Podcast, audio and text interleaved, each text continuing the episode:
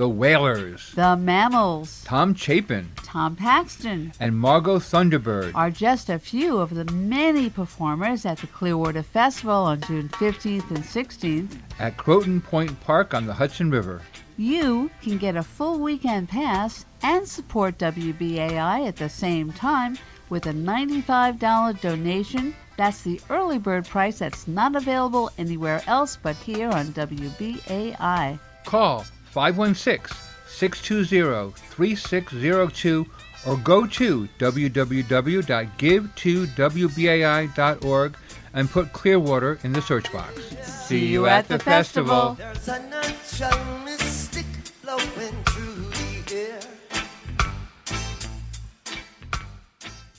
Hi, I'm Laura Flanders of The Laura Flanders Show, which airs Saturdays 6:30 p.m. here on WBAI 99.5 FM and streaming live at wbai.org. The Left Forum is right around the corner and they have generously donated weekend passes to WBAI listener supporters who make a $50 pledge in support of WBAI. I've had the pleasure of hosting many panels and plenaries at the Left Forum over the years, and I'm doing it again this time. I'll be hosting the Saturday plenary on the 50th anniversary of Stonewall and a session with Chris Hedges and Rick Wolff on Lenin. So come meet me, Laura Flanders, and the others at the 2019 Left Forum and be part of a conversation about radically imagining and building a different future. Make a pledge of $50 today and lock in your free weekend pass to the Left Forum, taking place in Brooklyn June 28th through June 30th. That's the 28th through the 30th in Brooklyn. Go to give, then the numeral 2, WBAI.org. That's give to WBAI.org and search Left Forum. Thanks for your support and thanks for listening. See you at the Left Forum. Thanks to you. Thank you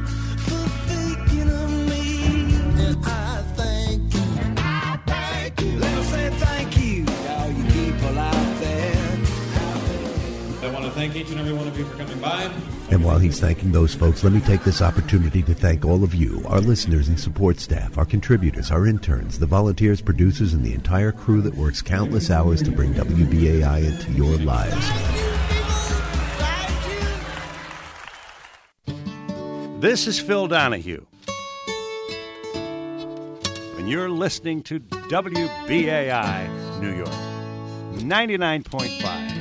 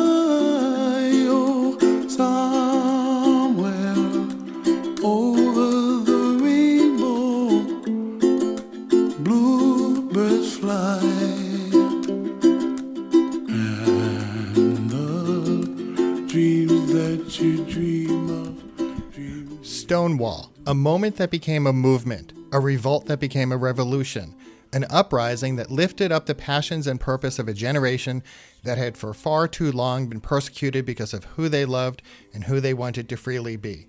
Good morning, I'm Jeff Simmons, and welcome to WBAI's special coverage Pride, Progress, and Politics 50 Years Since Stonewall. June 28th marks the 50th anniversary of the Stonewall Rebellion, which erupted after a police raid of the Stonewall Inn. As acclaimed author Martin Duberman wrote in his pioneering account, Stonewall has become synonymous over the years with gay resistance to oppression. Today, the word resonates with images of insurgency and self realization and occupies a central place in the iconic, iconography of lesbian and gay awareness. The 1969 riots are now generally taken to mark the birth of the modern gay and lesbian political movement. That moment in, the, in time when gays and lesbians recognized all at once their mistreatment and their solidarity. As such, Stonewall has become an empowering symbol of global proportions.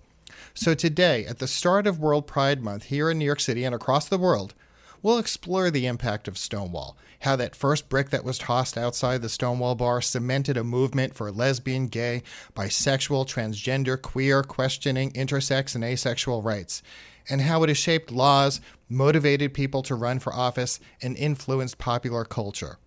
In the 50 years since Stonewall, we can consider the significant victories that have been achieved in the pursuit of equality, but we also have to consider the setbacks along with the strides. The fact that violence and incidents of hate, even here in New York City, where a pride flag was burned in Harlem on the cusp of this celebratory month, still pervade our society. We are at a point in our nation's history where many of us, me included, are grateful the, for the advocates and the leaders who stood up and spoke out to yield us more rights and greater tolerance. But some of those rights are now under threat and under attack by a presidential administration where words and actions don't always seem to matter, but to us they do. And often those words and actions have been harmful. So, over the next four hours, I'll bring you conversations with some of the leaders who've been determined to end oppression, who have organized, who've challenged long, long-standing discriminatory practices. And stay with WBAI all afternoon because at 3 o'clock, the folks from Radio Gag, Gays Against Guns, continue our coverage. And then at 4.30, you'll be treated to further coverage from the team at Out FM. Now, I should note that today is the last day of our spring fundraising drive, so we also have a particularly noteworthy opportunity for you to discover more about Stonewall. If you give $50 today by calling 516 620 3602 or pledging online at give2 that's the number 2 wbai.org or even texting WBAI to 11444, you can receive a CD from Pacifica Radio Archives, Remembering Stonewall, a radio documentary on the birth of a movement narrated by Michael uh, Shirker and produced by David Isay. This program uses views of the participants, examines the gay life both before and after the event, and its impact upon gay politics and history in the country. And you'll see hear from such participants as Deputy Police Inspector Seymour Pine, Sylvia Rivera, as well as a number of others, including Jim Fouratt, founder of the Gay Liberation Front. So if you, our listeners, enjoy WBAI and are committed to even uh, more commercial free, listener supported, non corporate radio, and you want to share the story, the story of Stonewall with others, please give a call today at 516 620 3602. Again, that's 516 620 3602. And I thank you in advance. So now we're going to go on to our first guest first elected to the New York State Senate in 1998 and representing New York's 29th Senate District. He became the Senate's first openly gay and first openly HIV positive member. This I am speaking of Tom Duane. Tom served seven years in the New York City Council before moving over to the state Senate, and Senator Duane was the ranking member of the Senate Committee on Health. He had a number of signature accomplishments in the state legislature, including the passage of what was known as SONDA, the Sexual Orientation Non Discrimination Act. And I'm going to let him talk about his other accomplishments, so I won't list them all off. But since retiring from the state Senate, he's continued his advocacy work on behalf of the LGBTQIA community, and it's a pleasure to have him today. Welcome to WBAI, Tom. Thank you very much, Jeff. It's a pleasure to be with you, and happy Pride Month. Happy Pride Month to you as well. So, as we're looking at the anniversary of Stonewall that's coming up, what are some of your thoughts and reflections? Oh, boy. I know it's a broad question, but I want to give you the opportunity to tell me what you're thinking about this month as you think of 50 years since Stonewall reminds me that when I was in the state senate and uh, the gay caucus would be meeting, it would be meeting in my head all the time, twenty four seven, and sometimes it disagreed with itself. Um, what have I been thinking about? Um, well, one of the things that I I have uh, maybe been speaking a little bit out more on now is that it was in 1989, so it's another anniversary, was when the New York State Court of Appeals, excuse me, I have allergies. I, I feel your pain on this day. Sorry. I'm happy to be alive to have them, but give me a, one moment. So as as you're doing that, just want to just as you're getting a drink of water, just want to also let our folks know you were also instrumental in the passage of the Hate Crimes Protection Protection Act of 2000, and also the prime sponsor of GENDA, the Gender Expression Non-Discrimination Act, which had been passed numerous times by the state assembly, but could not come up for a vote in the Senate. And I know that you were consistently pursuing this legislation. Do we have you back? Okay, we'll just wait a few more moments for you. Um, just want to remind our listeners as we're waiting if you are listening today and you would like to contribute, that number was 516 620 3602, and you'll be able to re- receive this special CD from Pacifica Radio Archives, Remembering Stonewall. It's a radio documentary on the birth of a movement. Tom, are you back with us? I am, but I'm still having a little bit of this. Does not usually happen to me. One more moment. Okay. Okay. So, just so I'll tell our listeners a little more about that special gift you can receive, the pledge number I gave you, but you also can go online to give to WBAI.org.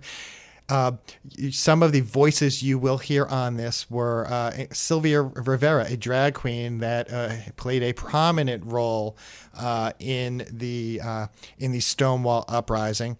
Also, uh, the founder of the Lesbian Herstory Archives, and later on during our show, we will be talking with a curator from the New York Historical Society about their Stonewall exhibitions that just launched, including one that includes a number of items from the Lesbian Herstory Archives, and also Jim Fouratt, who I had gotten to know a number of years ago, one of the founders of the Gay Liberation Front, one of the organizations uh, that was founded right in the wake of Stonewall uh, to be able to bring people together.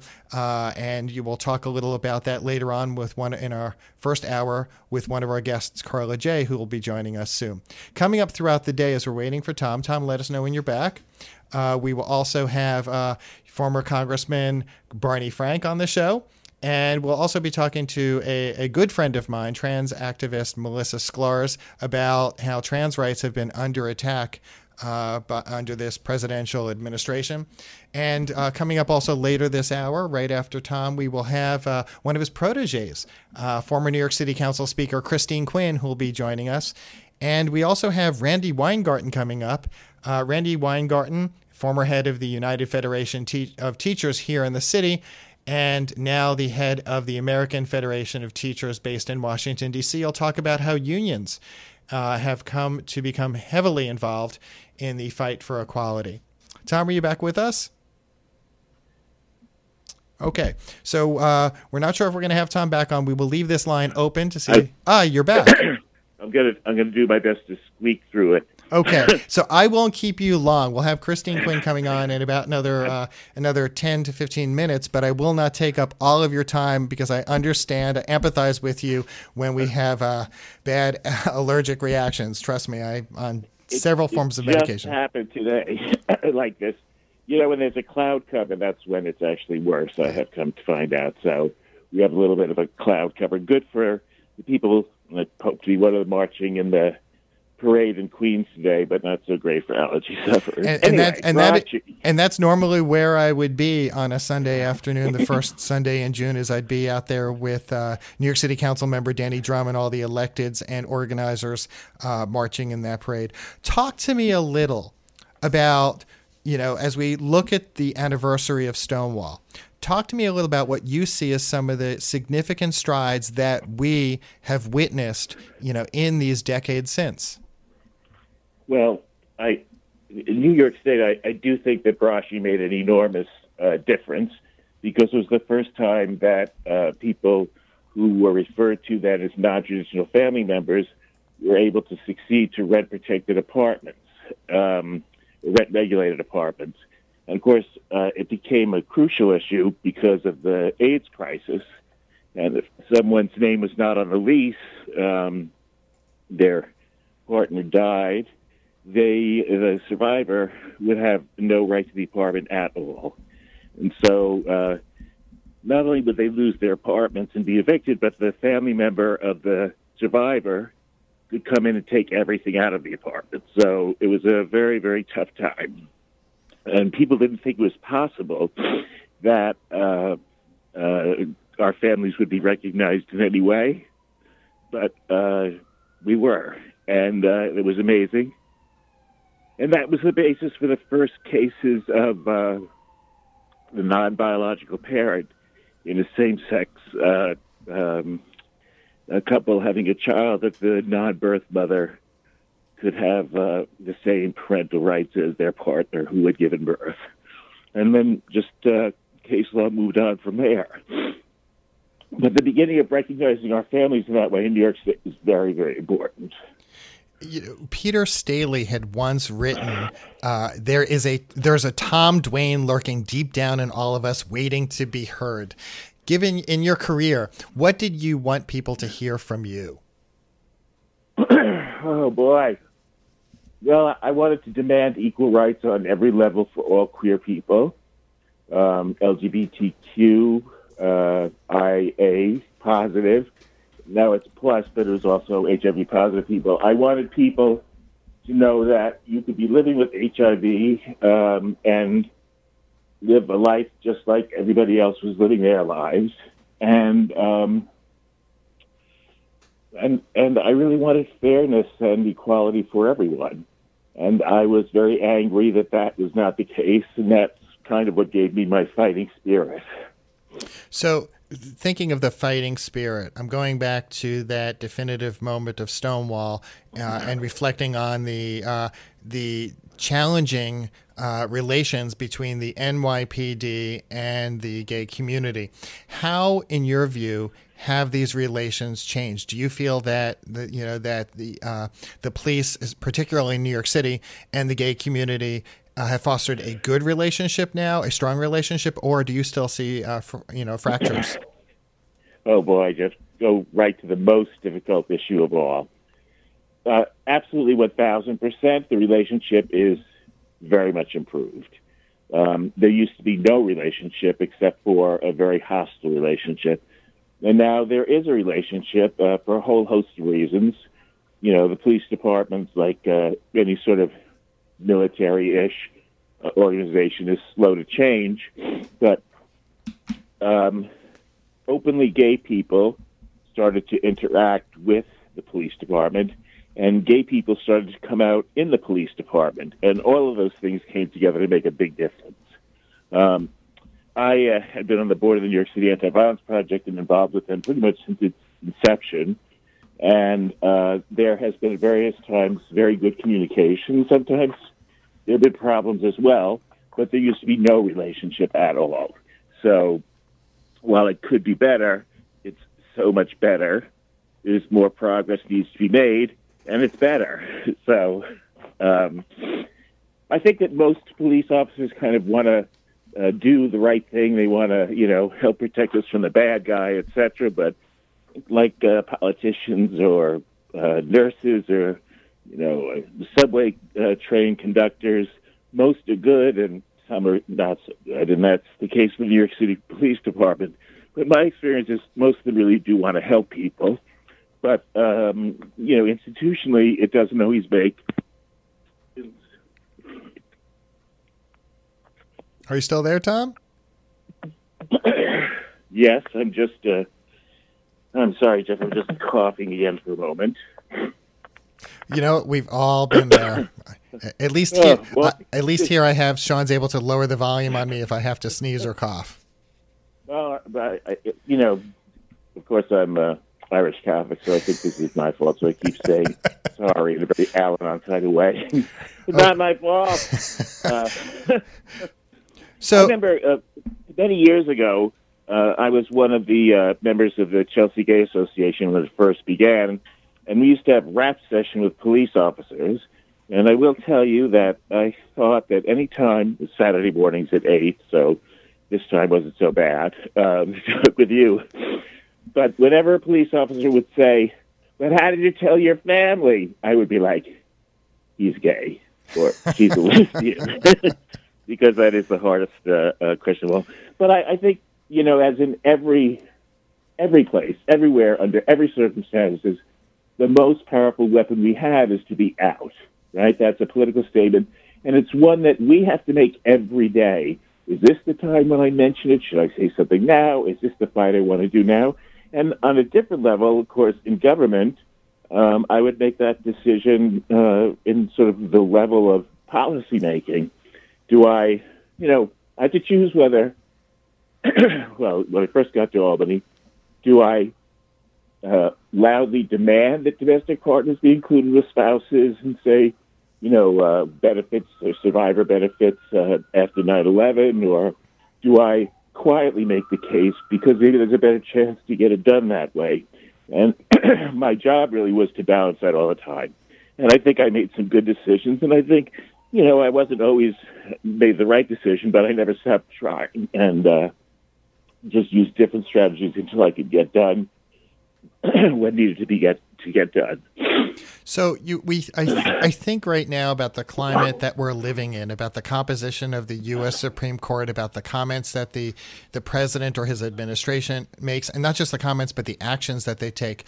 What world are we living in right now in this country when it comes to uh, the you know LGBTQIA positive communities feeling safe and secure? You know, uh, uh, where where do you feel we stand given this administration? we uh, must not in any way, shape, or form be complacent. We have to hang on to our militancy because everything could go away. We already see that rights for uh, people of uh, transgender expression, gender expression, and identity, um, if they want to live uh, nine, uh, in a non-binary world, if you will, which I think we all, in, I should say, I would certainly like to live in that world. We see that eroding. Um, first, we saw it happen with the military and the directive that transgender people could no longer sign up. But we're also seeing that the uh, Secretary of Health, uh, Educate, Health, uh, uh, Welfare, and Education in Washington is trying to remove all mentions of anything that would do anything but force people to live within the bounds of the gender which they were born, uh, physical gender in which they were born. And uh, that is so dangerous and terrible. It was so hard to get changes in the federal government, whether it was, you know, uh, Health and Human Services or uh, the Education Department. So, you know, first they came for people of transgender experience. And they also were coming from for immigrants, and they're also coming. You know what I mean? The list goes on, and queer is like up there as one of the groups uh, that is, you know, uh, great risk of losing everything. And I think that if we see the erosion of the rights of women to control their bodies, then I think we also see uh, that it's very possible for the queer community to lose control over our bodies in the way that we can live our lives. So we have to be vigilant and militant, and uh, everything uh, um, is going to be a struggle going forward. It seems like it's okay, but uh, I would always be on a state of constant alert. So we've got just about two minutes left with you, and I really want to give you an opportunity to talk to me about what you see as your as your legacy uh, from your time in elective office. Boy, that's all going to be in the book that I I haven't written. Uh, well, Maybe not. So what would be actually the book you haven't written? If you do write this book, what will the title be? Oh, Citizen Duane. Very nice. And my friend James Lacine gave me that title, so I have to write a book just so I can use that title. Well, certainly I'm very proud of Braschi, uh, but you know, when I was in college, I went to a very conservative college, Lehigh University in Bethlehem, Pennsylvania. I started a, gay organization there. It was not particularly welcome. It wasn't recognized by the university. There were only six of us uh, who were members, but it was already kind of a rabble rouser, I guess and uh, but the world has completely changed now. There, if you're not, uh, you know, gay or lesbian, then you're trans. It's all he is uh, him and uh, they them theirs. It's unbelievable, and now they sort of like me again. So that's changed a lot. But just uh, you know, starting something gay there, even though it was very difficult to keep it going, and it ended when I left. Um, there were certainly students there who knew that it was possible to be out. And then, you know, there was my work both in and out of the LGBT community um, and the greater community uh, with activism. But if there were milestones, I would say Braschi was one. Then, of course, the city council uh, getting Mayor Giuliani to uh, provide domestic partner benefits, complete, total, equal domestic partner benefits equal to spouses. Um, and also the creation of the Division of Aid Services, now called Housing and sub, HASA, Housing and I'm sorry, I can't remember the services for people with AIDS. I guess. So, uh, if, if I got that wrong, then we have to let it go. And then uh, I would say hate crimes in Albany. That happened my first term when I moved from the city council to the state senate because uh, our local state senator had decided to run for attorney general. People said, "Why would you run for something you can't get anything done in the minority?" And I thought, if you think you can't get anything done, you can't get anything done. And even though my name wasn't on the bill, hate crimes got passed in my first session there. Some that got passed in my second session. Although I was unhappy with some, I was happy generally that it passed, but I was very upset that uh, gender identity expression was not included. Um, and also, if you look at the marriage bill, uh, certainly that was a great milestone. Although the bill that actually passed, my name is not on that bill, and I probably would have left out all the religious stuff about the ministers and rabbis and priests and didn't have to perform marriages because they didn't have to perform marriages anyway. And I feel like it gave a bad uh, idea to a lot of our right wing uh, uh, uh, groups around the country. The only bill that did have my actual name on it was uh, the Dignity for All Students Act, which included gender identity expression and also weight. And so I'm very proud of that also because protecting the next generation is going to really change things. Uh, I have some heterosexual, well, no, I shouldn't say that. Anything, anything that I pass, whether it's queer or non-queer, affects both the queer and the non-queer community. I did some great legislation, I feel, on uh, um, allowing uh, victims of sex trafficking to get felonies removed from their records so they could actually get jobs. Um, the HIV uh, testing modernization legislation, uh, legislation that permitted people who had work study or internship uh, uh, positions with our colleges that that would count towards their work requirement for public benefits. So bringing healthcare into our correctional facilities, these are the kinds of things that I worked on that helped um, every community, I think, in New York State. Uh, so I'm I'm proud of uh, of those things, and um, you know, it was, you know, I learned how to navigate being in the minority. I was able to get a tremendous amount done by working with Republicans. I think in some ways I might have been their favorite because they knew who I was and what I stood for, and you know, I'm a nice guy, but don't mess with me. uh, and then I had it's true, and then I had a couple of years in the majority as chair of the health committee, and I just shoveled bills out uh, the scope of practice for physicians' assistants and nurse practitioners, including uh, nurse midwives.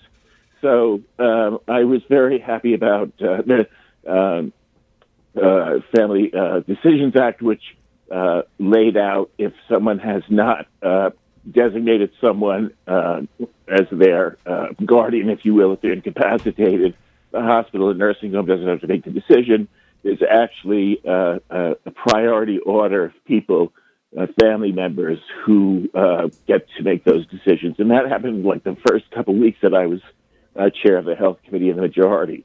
So um, I would say I, I have, uh, you know, I, I, I decided not to run for reelection while people still liked me, Jeff. No one was like, oh my God, he's staying so long. Was, they were a little sorry to see me go. But when when you wonder- when you retired, when you annou- or you announced your retirement, I'd read this quote in the New York Times. You said that you're gonna uh, you're going to fight for people in your own small way and try to make the world a better place. You're never going to stop doing that. So tell our listeners what you're up to now, besides you know working on your book, Citizen Duane. Well, I am also uh, donating all of my archives, as had uh, Danny Dromm, the council member from Queens, I'm donating all of my archives, which go back to college and all the way through uh, my my time, uh, uh, my entire life. I'm donating all of those archives, which I have saved uh, to LaGuardia College. So if anyone wants to help me with a little clutter situation, I am very happy to take the help. I'm teaching a course at Baruch uh, this semester. This past semester, I taught uh, students who want to go into public service. I did that last semester, but I've also taught business students uh, who were taking a government course as an elective, and I love that also because uh, uh, I wanted them to see how government impacted every part of their lives. I actually wanted to be a teacher when I left college, but New York City was laying teachers off. And while I got to do some teaching, I taught in a New York City public high school once a week when I was in office in the Senate. Uh, I'm now doing it to undergraduates, but I may go back and volunteer to do some teaching in high schools also um, because I love doing that.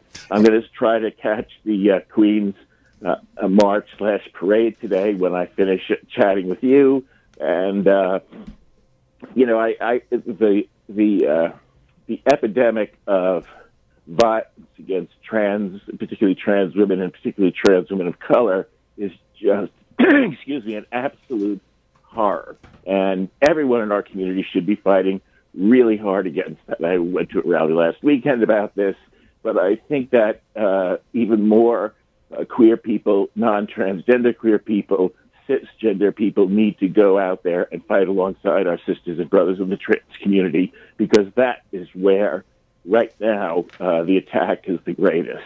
Uh, listen, showing up at a demonstration is a political act. So do it. It's like the next step from just being out about who you are. That's the first big political step. But the next step is to stand shoulder to shoulder with other people who are at great risk of having even deeper oppression foisted upon them. and you know what? Queer people should run for office because there is no substitute for a seat at the table. Definitely for public office, but also for party offices and party seats. Um, people should join their community boards. People should just get active because just being there makes a tremendous amount of difference. And the gold mine, if there's two, then when both people start uh, talking about queer issues, suddenly other people join in, and you don't have to be the only one talking about it all the time. So uh, get out there and run everybody for office. You know how important that is, Jeff. Makes all the difference. No, and in fact, you know, one of the uh, eye-opening uh, moments for me in the last few weeks, uh, as we closed, was the news conference that several uh, uh, organizations and electeds had, just noting that the um, all, I believe, all or most of the current LGBT members of the New York City Council are term limited out. So uh, they were just talking about the need for more LGBTQIA positive candidates to run for the 20, 2021 election. Absolutely. And when you look at our community, even when I looked at the people standing on the steps of that press conference, we are everywhere. We are part of every community. We're incredibly diverse. Uh, uh, openly queer people have been elected in every borough in New York City, including Staten Island. It's always possible to win these elections, but even if you don't win, and you shouldn't run if you have no chance at all and you can't raise money and people don't like you, I would suggest not running then.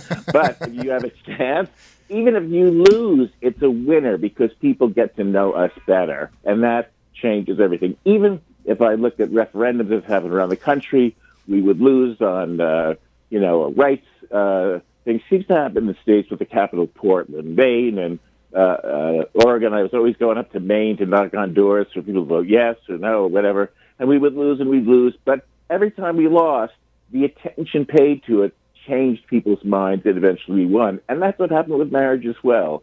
Is that uh, just because it doesn't look like you could win, if you have a shot, go for it because it's really uh, changing. Uh, uh, there was an open seat on the East Side back in the '90s, and uh, Wayne Fittinger, who was the first uh, teacher in New York City to come out about his HIV status, ran on the East Side. There are about eight candidates running, but because he was in the race, everyone talked about HIV. So you know, uh, uh, if if you are uh, uh, someone who has any credentials in your community, in the queer and non-queer community, I would talk to other people and just start planning on uh, a campaign or working on someone else's campaign.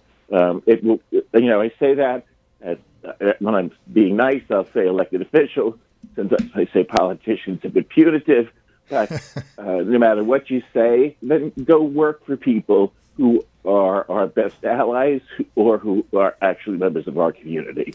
Uh, former Senator Tom Duane, thank you so much for joining me today. I know you've got to get out to Queens right now. About another 25 minutes, I that parade starts. I need to talk to you another time, and I'm not choking from allergies, but all of us allergy sufferers today, we're in solidarity. Queer and non-queer allergy sufferers unite. Tom, thank, you so much. Feel better talk with you. and happy and happy Pride. You too, and I'll see you this month lots of times. I'm sure. Thank you. Okay, take care. So the um, LGBT movement didn't begin with Stonewall, but it erupted into the public spotlight amid several days of protests and fostered a newfound resistance and new organizations where people were coming together, wielding a new power and a purpose. Protests were not new to Karla Jay. Berlin. She participated in the 1968 student protests on Columbia's campus, and then the following year, when I believe she was 22, the Stonewall uprising and riots erupted. Berlin joined the Gay Liberation Front and in 1970 became the first woman chair of the organization. And that same year, she helped to produce New York City's first ever Pride Parade and participated in the Pride Parade in Los Angeles. And towards the end of the decade, Carla Jane Berlin became professionally known as Karla Jay, and she is a pioneer in the field of lesbian and gay studies and a noted author. Karla Jay, welcome to WBAI. Oh, thank you so much. I, I actually changed my name in 1969 Ah. during the women's movement. Ah, I'm getting. I've got to Um, and get my it's facts so right. funny to hear this name, which trans trans people call the name they were born with their dead name. And I sort of feel that way about the name I was born with, and so long ago since I actually heard it. But I want to say it is so wonderful to be on BAI because it was on this station that I first heard about the Stonewall Uprising. Really? So it is so fitting to be here with you today because I was listening to WBAI. I did not have a television in 1969, and Charles Pitt, I'm, I'm fairly certain, came on the radio and told me and, and all the listeners about a police raid in the village at the Stonewall Inn. And what were your what were your earliest recollections from that moment about you know uh, like what did you do next when you heard about this? What did you you know what went through your mind? Well, it, the idea of a raid, of course, was something everybody who was LGBT back then could identify with. We all lived in fear of raids. They were not uncommon, uh, especially during election years when the city was determined to clean up things like uh, vice, prostitution, gambling, and we we were undesirables. And we all knew somehow what to do. We were all told that when the lights flashed in the bar, if you were dancing, separate from your partner, um, wear the correct clothing to the bar. We all knew about bar raids, and we all feared them. So when I heard about the Stonewall raid, I was just, um, you know, I had a lot of, uh, my heart started to pound because I had a lot of emotions about escaping from these raids and fear that one day I too would be swept up in such a raid and uh but I had no other place to go. We only had one lesbian bar in New York and we were grateful to have a lesbian bar. So that's why people went to these places. They were not lovely. Um, the Stonewall was a private club, and uh, unlike the bar I went to, you had to get a little card to go in. But but there were there were dangers that were inherent in going to these bars. So I felt a lot of sympathy. I didn't know what to make of it. I, I thought it was really remarkable that people resisted. I knew the 4th of July was coming. It was the end of June. I wondered whether people were going to go off to Fire Island for the 4th of July and nothing would ever happen out of this. There had been many bar raids. Uh, there had been resistance to bar raids in California. The uh, trans people had resisted, at the Compton Cafeteria in San Francisco, at Barney's Beanery in Los Angeles. So th- this was not the first resistance either. Um, the difference really now was the fact that people like myself organized afterwards and formed the Gay Liberation Front and said, no, now we've had enough. We've had a, enough of these raids. We can no longer live like this, and we are going to do something so that no one ever has to have this terrible fear again, and that we can dance in peace, that we can dress the way we want, and we can congregate and live the way we want. That's that's what was different about the Stonewall uprising was the aftermath. And and the Gay Liberation Front had uh, uh, you know had a broad platform, if I recall. Yes, we were a front which was named after the Vietnamese Liberation Front, and there were these kind of broad fronts that encompassed uh, many different kinds of people, and we had um, we had people who had many different ideas of what to do. And um, we had a, an Aquarian cell that wanted a cultural revolution, and that group formed dances and other kinds of social events. And we also had a lot of political cells that that picketed against newspapers like the New York Times, the Village Voice, um, and other newspapers. It's surprising today, I think, for people to hear that in 1969, no newspaper would print the word gay. It was considered a dirty word, and it could not be said. So that when we wanted to recruit people to come to a meeting, we couldn't even print an ad that said Gay Liberation Front because the word gay itself was considered to be obscene. I mean, I mean, this is crazy today. So we picketed newspapers. We um, uh, we we also took over television shows. We we marched. There were bar raids after the Stonewall too. The worst one was in March of 1970. There was a bar called the Snake Pit. And, and this is important to remember that bar raids did not stop with the Stonewall. And after the snake pit, a man named Diego Diego Vinales, who was an illegal immigrant, and it's such a telling story today.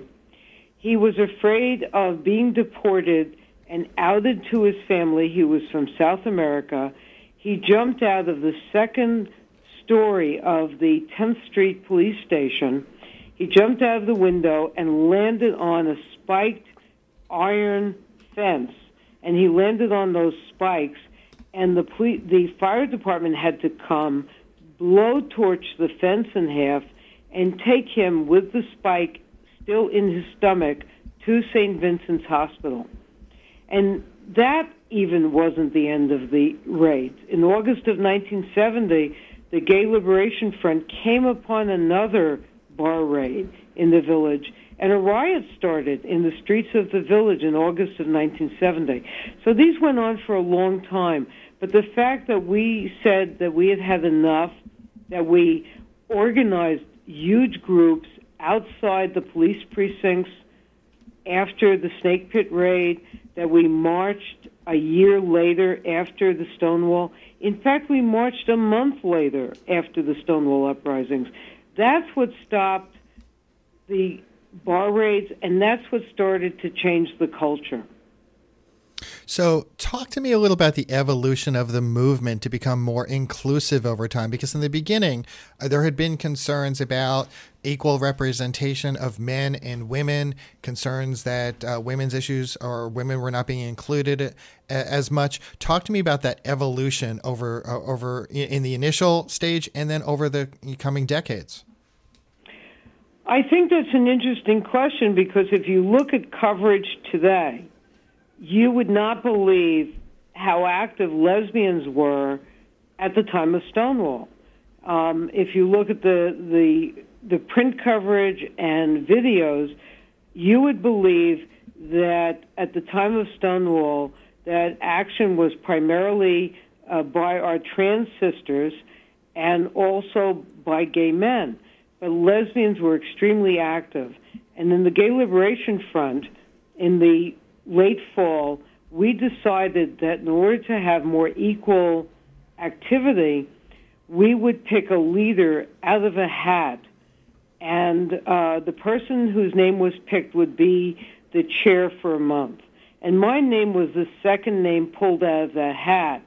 And so I became the first woman chair of the Gay Liberation Front in January of 1970.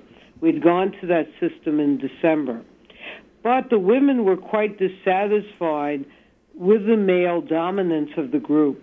And we started to form our own activities that winter. We had our own dance in April of 1970, for which we almost died. It's important to recognize that really the first martyrs of the post Stonewall uprising were actually lesbians. The first person who was killed after the Stonewall uprising was Lydia French, who was shot in her back in her apartment in August of 1970. Does anyone remember this? No. She was a member of the Gay Liberation Front. We, in April of 1970, had a dance at the end of the w- which the mafia, which was not an equal opportunity employer, they came to the cleanup and they started to beat up the women who had organized the dance and they had guns in their belts. Um, we were saved only because I escaped out the back door, had the number of Flo Kennedy, who was an African American lesbian and was our lawyer. I had her number inked on her hand. She called the police and the press, and they came and they they rescued us. The the the goons ran off, but they were they were killing us up there because we wanted to have a dance, and um, that didn't stop us. We took on the women's movement with the Lavender Menace Action. We formed consciousness raising groups. The lesbians were extremely active and vocal, but we feel that we've been somewhat erased by history. We, we eventually formed a group called Radical Lesbians in the spring of 1970. So, Karla, we've just got about a minute or two left uh, before our next guest calls in. Uh, final thoughts on the legacy of Stonewall. Uh, you know, I'm only giving you, I know there, it's broader than, you know, you'll be able to say in three minutes, but what goes through your mind when you talk about how Stonewall has changed our society? Everything has changed in our society because when we few walked up Sixth Avenue, up Hollywood Boulevard, and up Market Street. Those were the first three marches. And we said to the people on the sidelines, we said, join us, join us. The people of the world did join us. And because of that, the world has changed in every conceivable way. Because we said we will never go straight until you go gay, the world in every way that you can think of has gone gay. And that, I think, is our greatest achievement. Karla Jay., thank you so much for joining me, Jeff Simmons, here on WBAI, and also your comments about how you learned about Stonewall from WBAI. And thank you, and thank you, BAI, for being here all these years for informing our community. And I hope listeners will continue to support you. Thank you, and have a wonderful Pride. Okay, great. Bye bye. So, if you've ever participated in a march or parade in New York City, you have witnessed the significant presence that unions have. And locally in New York City, I'd always noted the strong presence of the United Federation of Teachers at this month's Pride March. Uh, the former leader of the United Federation of Teachers was Randi Weingarten, who now leads the national union, the American Federation of Teachers. And it was actually at an Empire State Pride Agenda dinner in 2007 when she came out publicly saying that if she was going to move an agenda for tolerance, respect, and equality, then she needed to, quote, walk my own walk. She now joins us on WBAI. Welcome, Randi. Hey, Jeff, how are you? I'm doing fine. Thank you. So, you are the first openly gay person to lead a national labor union. What did it mean for you to serve in this role? Well, it's a lot of responsibility, um, and I actually that was part of what weighed on me so much. I mean, in New York, you know, I used to be somewhat delusional that um, everybody knew, and I didn't have to say anything because the people who knew knew, and that was enough. And that I would say, because I've been gay since, you know, I've been, I've, I've understood my my that I was gay in the middle of the 70s. Um, so I just said, as long as I'm not going to be blackmailed, which I would not let myself do, I would not be closeted in that way.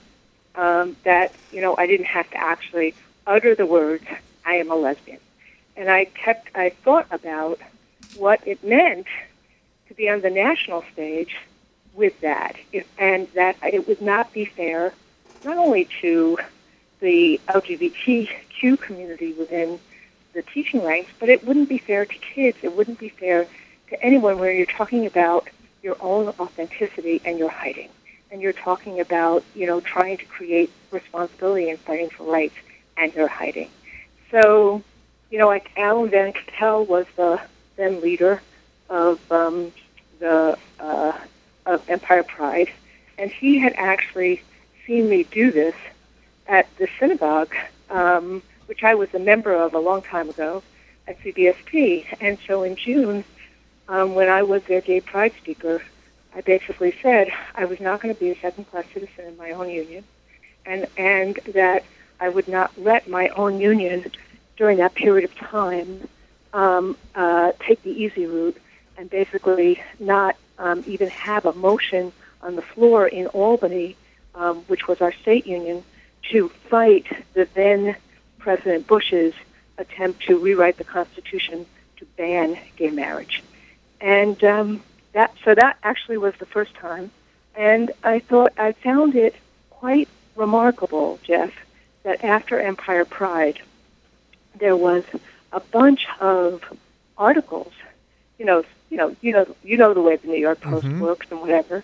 And it was kind of a weird feeling the next morning, but afterwards, it was so freeing and so amazing. And and and the piece that I remember most, more than anything else, in that period of that you know six month period of time, was at the synagogue.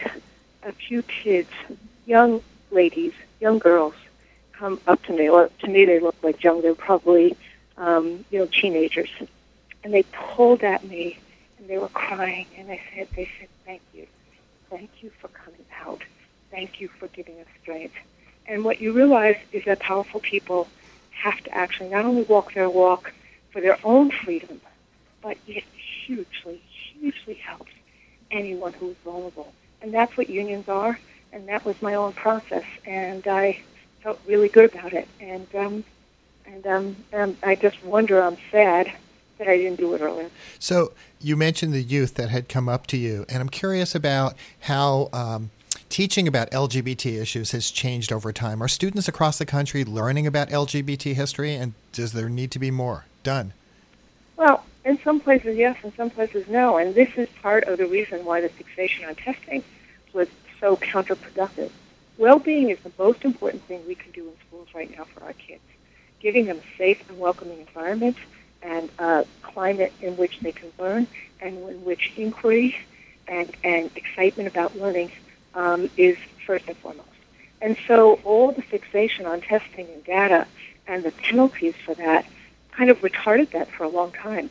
And part of got, what got lost was, except if it was, you know, um, February and it was Black History Month or March and it was Women's History Month or if it was Martin Luther King's birthday, um, a lot of history and uh, about um, about civil rights and cultural and, and, and the history of gay rights, the history of labor rights, the history of women's rights, all of which that the, the democracy, all of which got um, got um, put to the sidelines for the fixation on math and, and English testing. So we're fighting to get this stuff back into the curriculum, and we're also, unfortunately, fighting in some places some cultural wars about that, um, where there are places, particularly in the South, where you know it feels like the clock has well been turned back in terms of cultural um, you know, stereotypes and mischaracterizations. So before Stonewall, the union movement had largely ignored issues facing the LGBT communities, but organized labor changed, you know, soon after, and the AFT was the first union to recognize this. Talk about that shift and what the AFT did. Well, you know, look, we were also, let's call it out, we were the first, we were, I don't know if we were the only union or the first union, but we expelled our segregated locals in the 1950s. So think about it union, membership organization, expelling segregated locals. So, and we did that. Um, we also were the only union to write an amicus brief in Brown versus Board of Education.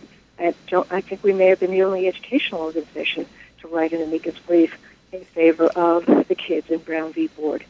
So this is, you know, it sometimes it gets um, obscured because of the history of Ocean Hill, but this is who the AFT has always been. We have always been on the vanguard of how we fight the obstacles of discrimination. If you really believe in equality and opportunity, you have to fight discrimination because discrimination are obstacles.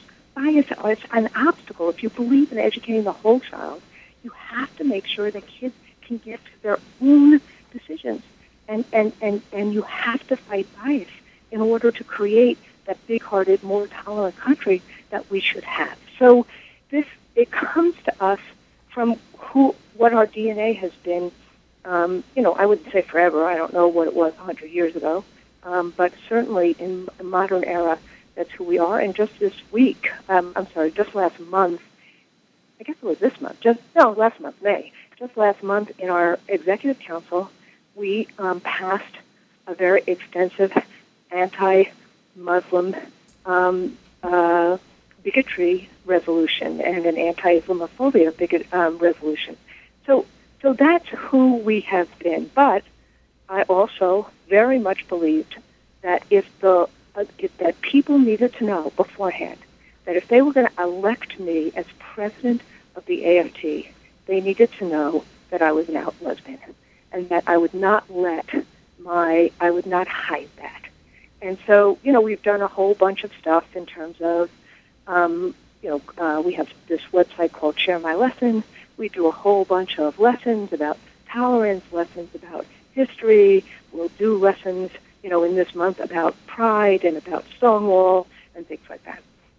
So we've got just about a, a minute and a half left, and you know, I. Um, know that the AFT uh, and the UFT have been heavily involved in fighting discrimination and also pushing for marriage equality. You got married last year, a right that we didn't have for some time. So, what did that yeah. moment mean to you in our final minute? So, first off, I had, you know, I, I like so many others, kept on poo pooing marriage, and I have no idea now, as I'm 61 years old, whether I poo pooed it because I didn't have the right or poo pooed it because I poo pooed it and because you know whatever. it's pretty remarkable to have this right. And at 61, to actually, I kind of look at my you know my hand, and I quite can't believe that I wear a wedding ring every day. Um, and it does. It was pretty remarkable that moment to, to be get married, to celebrate that, and to understand what that meant um, legally and emotionally um, we still have a way to go because we can't we can't stop. You know, marriage is a right for, in some ways, for the wealthy. We can't. We have to make sure that people can't be fired on Monday after they get married on Sunday. And frankly, given where the state, where the Supreme Court is, and given who the Trump administration and Trump is himself, and looking at what is going on in terms of reproductive rights, um, the 2020 elections become more important than ever. So we must make sure that there's fairness for all, not just for us who have the right to get married now, but for all. That's what Stonewall should mean to us. It should be what um, the suffragist movement is, the anti-slavery movement is. It should be, we should believe that all of us are in it to create diversity, equality, tolerance, opportunity, justice Randi Weingarten, thank you so much for joining me. Jeff Simmons here on WBAI. So, We'll be right back in just a few moments uh, with Pride, Progress, and Politics 50 Years Since Stonewall. You're listening to WBAI 99.5 FM.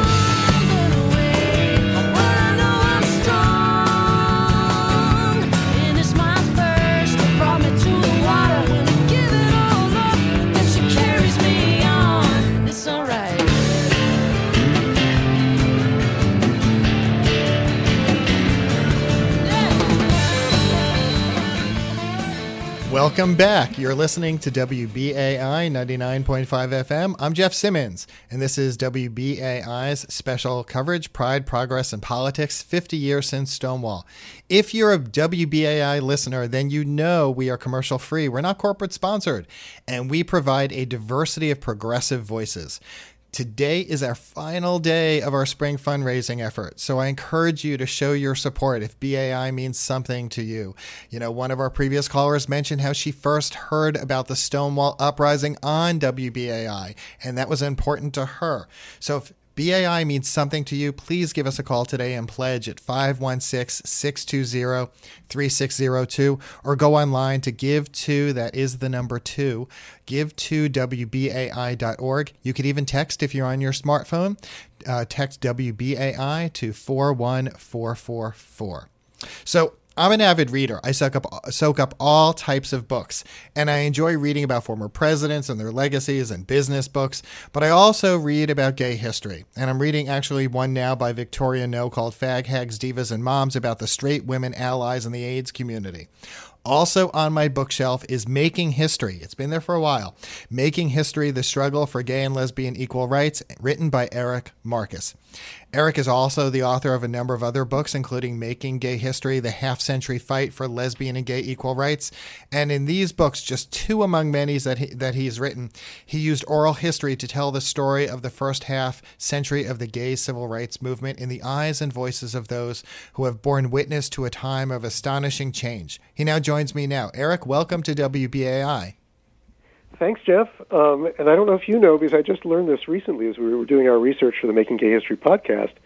Um, WBAI used to have a show in the late '60s prior to Stonewall called the New Symposium, um, and it's we, we've been using some of the we'll be using some of the audio in our upcoming season. And I was astonished by the discussions and who the people were on the show. One of the shows we we uh, use a clip from was a show on cruising um, in late in 1968, I believe.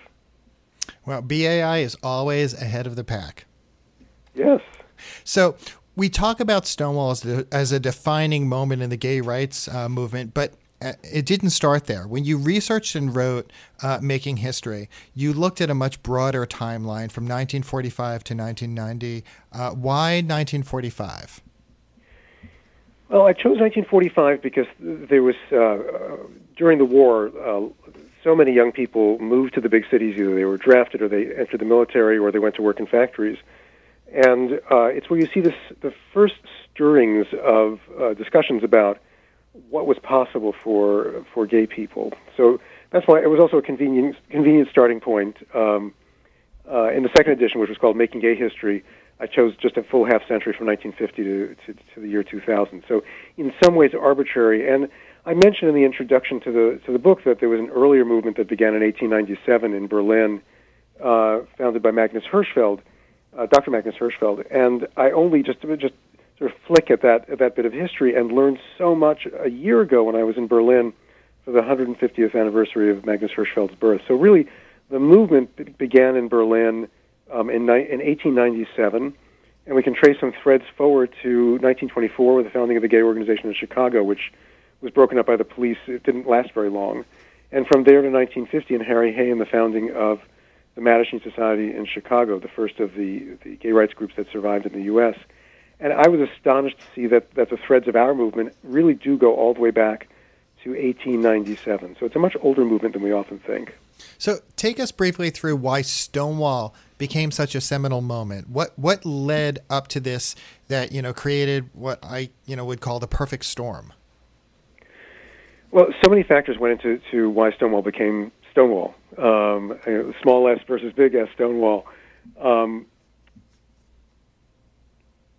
couple of things. One is the movement was already 19 years old by 1969, so there was an existing infrastructure, so that when Stonewall happened, it was possible for uh, for the anger that was released and the energy that was released to be channeled into um, uh, what I call it was really the beginning of the gay liberation movement phase of the movement.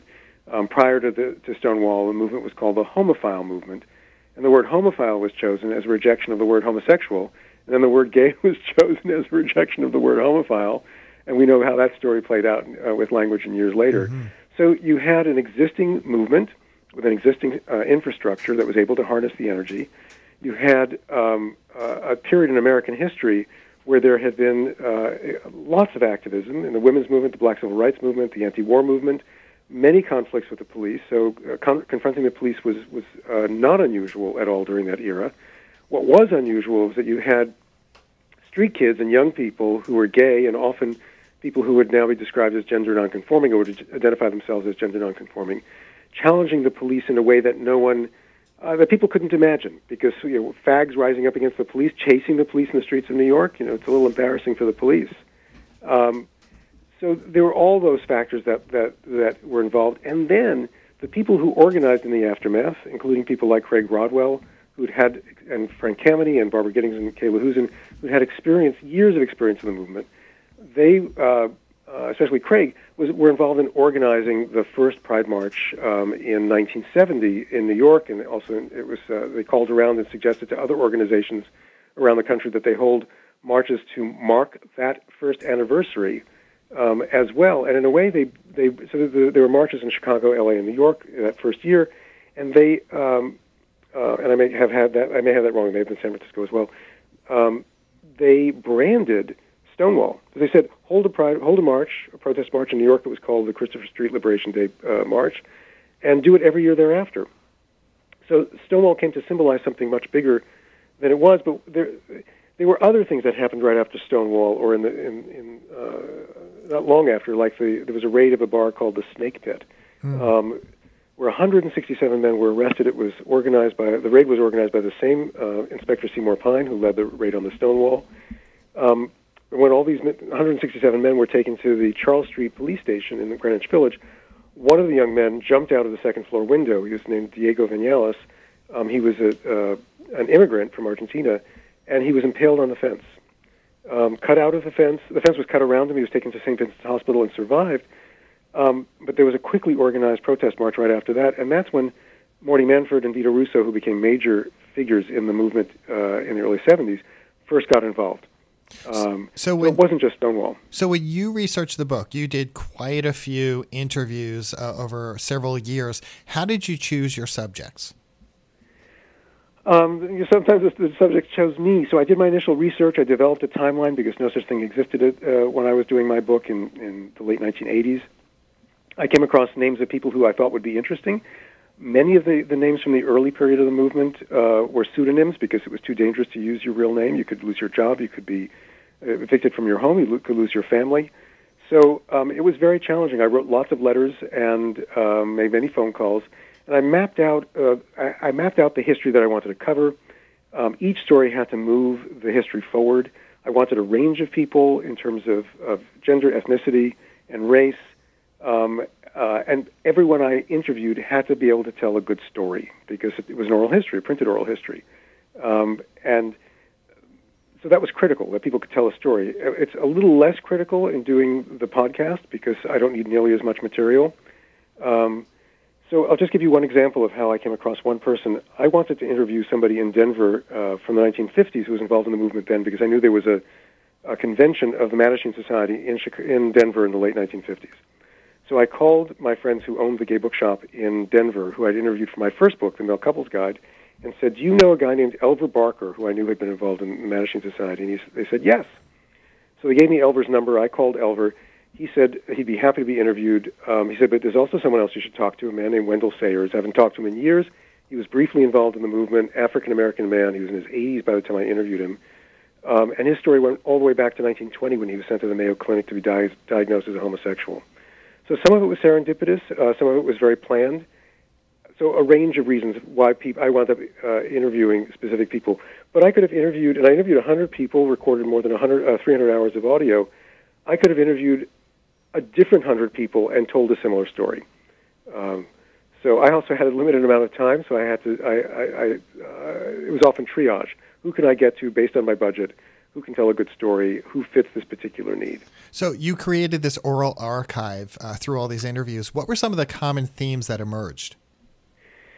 Two, looking back, there were really two common themes um, what, in terms of what drove the movement. Um, one was um, anger. So I said over and over again to people, "It's so courageous what you did," and they'd say, "No, no, I was angry. I was angry at what was done to me. I was beaten. I was, I lost my job. Um, any, my, my friend was killed. Um, uh, so anger about what was done to them or done to someone they loved. The other was the pursuit of love. Um, people were looking for boyfriends, they were looking for girlfriends, and they got into the movement because they could find other people like themselves. So those were two very common th- themes that I found. And there was another thing people said to me over and over again. I did what I did because I didn't want anyone to grow up suffering the way I did. Um, so a lot of it was was altruistic. People uh, recognized that that they had the capacity to change the world in ways that would make it easier for the next generation. So, as I mentioned, the oral archive, I do want to, uh, in our final minutes, talk about what is happening uh, with all of these uh, uh, these recordings. Talk a little about the podcast and about what's uh, your affiliation, your connection with the New York Public Library. Uh, the New York Public Library houses my collection. They, uh, when I donated it to them in uh, 2008, they agreed to digitize my whole collection. So all of my audio is available at the New York Public Library. I unfortunately have to go there, and not all the, the audio is available yet because there's uh, some of it's closed for X number of years for a variety of reasons. The podcast we launched three years ago. There are about 45 episodes currently up and available both on our website at makinggayhistory.com and also through the usual platforms. We're launching our new season, um, our Stonewall 50 season, uh, this coming Thursday, and there'll be four episodes in the month of June every Thursday um, with a surprise on June 28th, but I can't tell you about it because it's, it's a surprise. Uh, I also noted, uh, because I do some work with the Museum of Jewish Heritage, that uh, I believe you've got two events that are connected with that. There's a range of events you're doing this month. I can't even. I, I try not to think about all the events because it makes me anxious. One of the events is I'm uh, I'm interviewing the author of um, of Gay Berlin at the Museum of Jewish Heritage, the, the Holocaust Museum in, in Battery Park. Um, I also did an event uh, at the Jewish Museum on Fifth Avenue that's already passed with uh, two of my favorite artists, Deb Kass and uh, Ross Bleckner. Um, and you can see their work at that museum. There are more than 400 events uh, listed on the calendar, uh, you'll find it at stonewall50consortium.org. It's an organization I chair. We represent 230 nonprofit organizations planning more than 400 events uh, between now and June 30th. So, as we close, how can people learn more about you and also check out your podcast? Um, best way, if you are accustomed to downloading po- podcasts, uh, you can find Making Gay History on all the players. Um, you can also go to the website, makinggayhistory.com, and find all of the episodes there.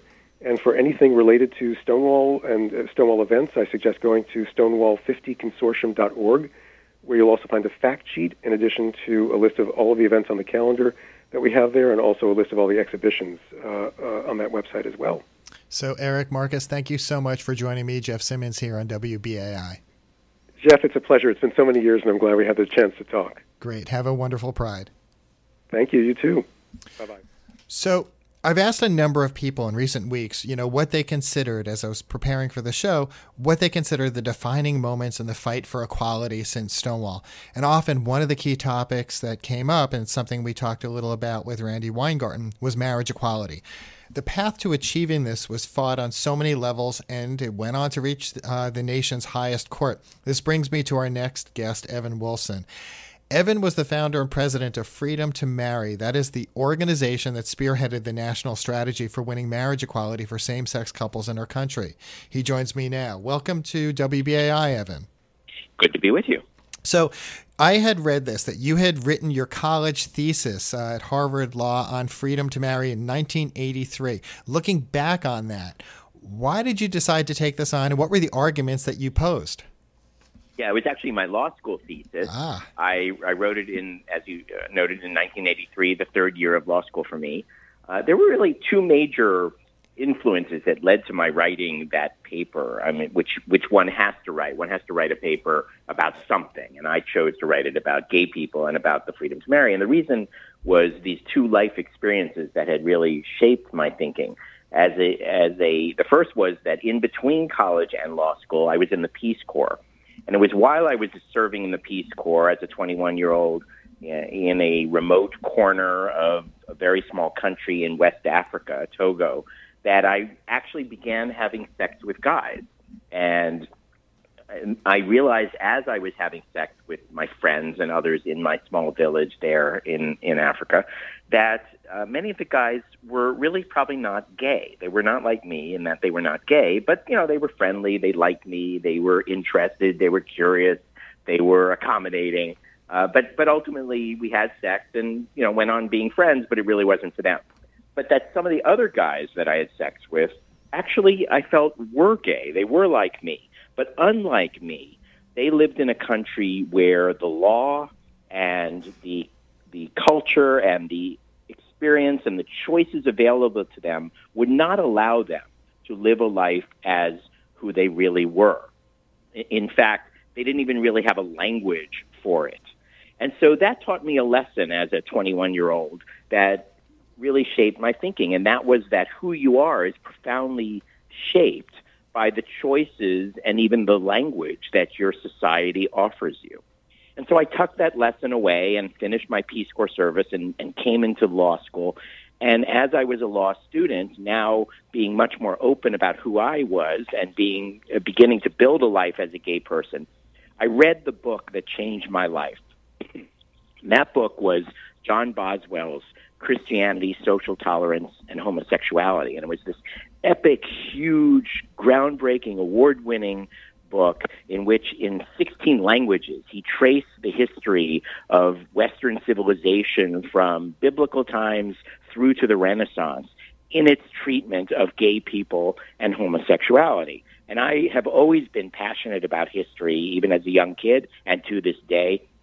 So reading this history of, excuse me, of homosexuality and of gay people shaped my thinking in a very profound way also because the main takeaway I had from the book was that things had once been different. And if they had been different in how society viewed gay people and homosexuality, it could be different again. So now, when it came time to write my paper, I took these two thoughts, these two insights that I had gotten as a young person, and applied them to my own life. I knew I wanted to write this paper about how we could change things for gay people, how we could make things different in our society. And I asked myself, what's at the heart of the discrimination against gay people? And what I concluded was that it's who we love. So then I asked myself, well, what is the primary structure? What is the primary language in which our society and pretty much every other talks about, regulates, and engages in thinking about love? And of course, that is marriage. And so I felt that by claiming the freedom to marry, we would be doing two things. Number one, we would be claiming something enormously important in its own right. Being able to marry or being denied the freedom to marry matters across virtually every area of life, from birth to death, with taxes in between. It affects so many choices, so many protections, so many engagements in life, how you re- relate to your loved ones, how you relate to your family, how you relate to your kids, how you relate to your parents, how you relate to the your your office, your coworkers, your employer, your society, your government. To be denied that is to be denied something really important. But I also believed that by claiming the freedom to marry, we would be seizing a language a common language that would be an engine of transformation for non gay people in their thinking about who gay people are. We would be claiming these values of love, commitment, family, inclusion, dignity, equality in a way that they could relate to and connect with, and that would help them come to a different understanding of who gay people are, thereby not only allowing us to win marriage, but to transform our place in society. So what I what I concluded was that fighting for the freedom to marry was important because marriage was both a goal and a strategy. It was a way of changing things. And that's what led me to write that paper as a student. So you went on to found Freedom to Marry in 2003, and then it took a dozen years, you know, to get uh, up through the Supreme uh, Supreme Court. Uh, what do you think swayed opinion during, you know, what were the factors in, especially when it came to public polls, when it went from a, a minuscule, I think it was about a quarter support, to more than about 63% by 2015? Right. Well, you said a dozen years. That was really only the period of time when I created this mm-hmm. campaign, Agreed. Freedom to Marry, to carry, to focus the strategy and carry the battle. But of course, our movement had engaged in this struggle for much, much longer. In the immediate aftermath of Stonewall, which obviously we're celebrating this month, there were couples who went to court in cases all across the country, uh, and they were seeking the freedom to marry. So gay people have always wanted the freedom to marry. And right after Stonewall in 1969, couples were in court. One of those cases even reached the United States Supreme Court in 1972, which, like all the other courts, rubber stamped the discrimination, threw those couples out.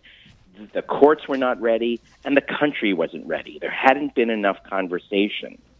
But that first wave of litigation, which I was writing about when I wrote my paper 10 years later, set up a no that we did not have to take as the final answer. And so, what happened over the next several decades, including my work on it for 32 years, was that our movement engaged in a conversation with millions and millions and millions and millions of people that changed hearts and minds. And that changing of hearts and minds, accompanied by work in the courts, work in the legislatures, and work ultimately at the ballot box, allowed us to transform the law as a product of transforming hearts and minds. And the key engine of change in that process, in that struggle, was conversation. Talking with non gay people about who gay and eventually also who gay and trans people are and what our shared values are. These values of love, of family, of connection, of treating others as you'd want to be treated, the golden rule. That set of millions and millions of conversations created the context in which we could also deploy the other methodologies of change litigation, legislation, public education, direct action, fundraising, electoral work. And as our movement got more engaged in working all these different methodologies, and as millions and tens of millions of gay and non gay people came into the conversation and as we were able to build a campaign, Freedom to Marry, that worked with key partner organizations like Lambda Legal and the ACLU and GLAD in Massachusetts, Gay and Lesbian Advocates and Defenders, and National Center for Lesbian Rights, so that they could supply the legal piece and some of the public education work, and others in, at the state level could engage in lobbying and legislative work, and together we could drive a strategy that br- brought all of these pieces together in a sustained campaign to get the job done. That's how we were able to succeed and have this epic transformation in hearts and minds that set the stage for the massive transformation in law. Now, obviously, none of this means that we're done the work of the Freedom to Marry campaign succeeded, and I closed Freedom to Marry down because we got what we brought to the table done. But the work of our movement, which I and I'm sure most of your listeners are part of as well, of course, is far from finished. And we need to continue harnessing the power of what we've won, including this marriage conversation, the visibility, the empathy, the shared values, the connection. We need to harness that to the ongoing work for gay people, for trans people, for bisexual people, and for non gay people who are affected also by discrimination that excludes and divides people in our country. I think of the evolution. Uh, of uh, elected officials, uh, you know, sentiments on this, and uh, I see uh, Vice President, then Vice President Biden's interview in 2012 when he said, you know, the matter is simply about who you love. How monumental of a moment was that in this effort to gain the right to marry? Well, the, the vice president's support, building on the support of others who were kind of pushing and helping pave the way, including people like Speaker Pelosi, uh, together with the President Obama, who was obviously in close conversation with the vice president and who together brought the administration to where it needed to be. This was, uh, again, an enormously important engine of change. It gave permission to millions of others to rethink where they were. President Obama was using the word for a period of time, evolve. His position was evolving, he would say. Uh, and what that did was allow us to give more people the space to, in Lincoln's words, think anew to change their mind, to come to the right place. But of course, that didn't just happen because they saw something on TV or because one politician said something. It happened through the combination of these millions of conversations and the work of putting points on the board, of getting the building blocks of legal and political change. Our strategy for winning the freedom to marry the reason Freedom to Marry as an organization was created was to drive this strategy, and it wasn't a secret. We put it on our website. We wanted people to know. It said that the way we are going to win, the way we're going to achieve this epic transformation, is by ultimately getting the Supreme Court to do right what it had done wrong in 1972, to rule in favor of the freedom to marry nationwide and to bring the whole country to national resolution. But the way you do that, our strategy said, was not just to run to court. We had already tried that. The way you do that is by working on three tracks, and we laid them out as the synergistic work that our movement and this campaign needed to do. Track one was to win states, to win the freedom to marry in states, because you get married in a state. You don't get married by the laws passed by Congress. You get married according to the laws of New York or Utah or Alabama. So we needed to win states. When we started, we had zero. We needed a critical mass of states, and we set our mind to the state by state building block pieces of work that would allow us to achieve legal and political victories that would get some people married, that would thereby spark more conversation and show people that the sky didn't fall. Track two in the strategy, all of this was on our website, was to build not just a critical mass of states, but a critical mass of support we needed to grow that public support, as you said, from 27% when I and my non gay co counsel, Dan Foley, did the first marriage case that actually won in Hawaii back in the 90s. We needed to grow from that 27% to a critical mass of support. We needed to build a majority and then strengthen that majority. Ultimately, as you said, we built that majority to 63% by the time we stood in front of the Supreme Court in 2015. So, Evan, and track Oh, go ahead with the track three. I know we've got about Yeah, two sorry. minutes left. yeah, sorry. Track three in the strategy was to tackle and end the federal discrimination, the so-called Defense of Marriage Act that had been piled on top of the discrimination. And by working in all three of these tracks synergistically, not sequentially, we worked on all of them. And when we got stuck on one, we could move to the other. When we built on one, we could come back and reinforce progress on the other. By having that strategy together with a campaign that was focused and a movement that was doing multiple things, we were able to combine and, and ultimately, under the Constitution, secure the freedom to marry that was always there in the Constitution, but that we needed to get the country and the courts to see how that constitutional guarantee applies to the people in front of the court gay people, trans people, us. So, Evan, in our final minute, I'm really curious, given what we've been witnessing recently with a woman's right to choose and what's going on in a number of states, uh, given our current administration and the composition of the Supreme Court, do you feel that marriage equality will be threatened? Do you feel that we're going to see uh, the strides that have been achieved turned into setbacks, that the administration will focus on this to be able to reverse these? There's no question that, you know, as gay people, as trans people, we are under assault from this Trump Pence regime and its Republican enablers in Congress. And we are, of course, one of many communities and, and one set of values among many that are under assault, whether it be immigrants or Muslims or Jews or people of color or women being denied access to health care and, and autonomy. Uh, we, are, we are all under assault because our country is so deeply not on track, is so deeply on the wrong track under this regime. And so the most important thing we need to do is reclaim that political power and throw these people out and get the right people in office to begin reinvigorating our democracy and restoring our commitment to our American values. Having said that, yes, of course, anything can happen. But I don't think the most likely thing to happen is that we're going to lose the key gains we have won, particularly the freedom to marry, though there will be attacks as we as we're seeing on transgender people, as we're seeing with the effort to carve religious exemptions into law. There will be attacks and we will win some of those battles and we will lose some of those battles, but ultimately we will win. The most important thing I think we need to do as gay and trans people is keep our eyes on the prize of our own work, but most importantly, stand in solidarity with the others as we have been and reclaim political power to get the country back on track. When we do that, because we have come so far in our engagement with the American people and transforming people's understanding of who gay and trans people are, the country will be ready to keep moving forward.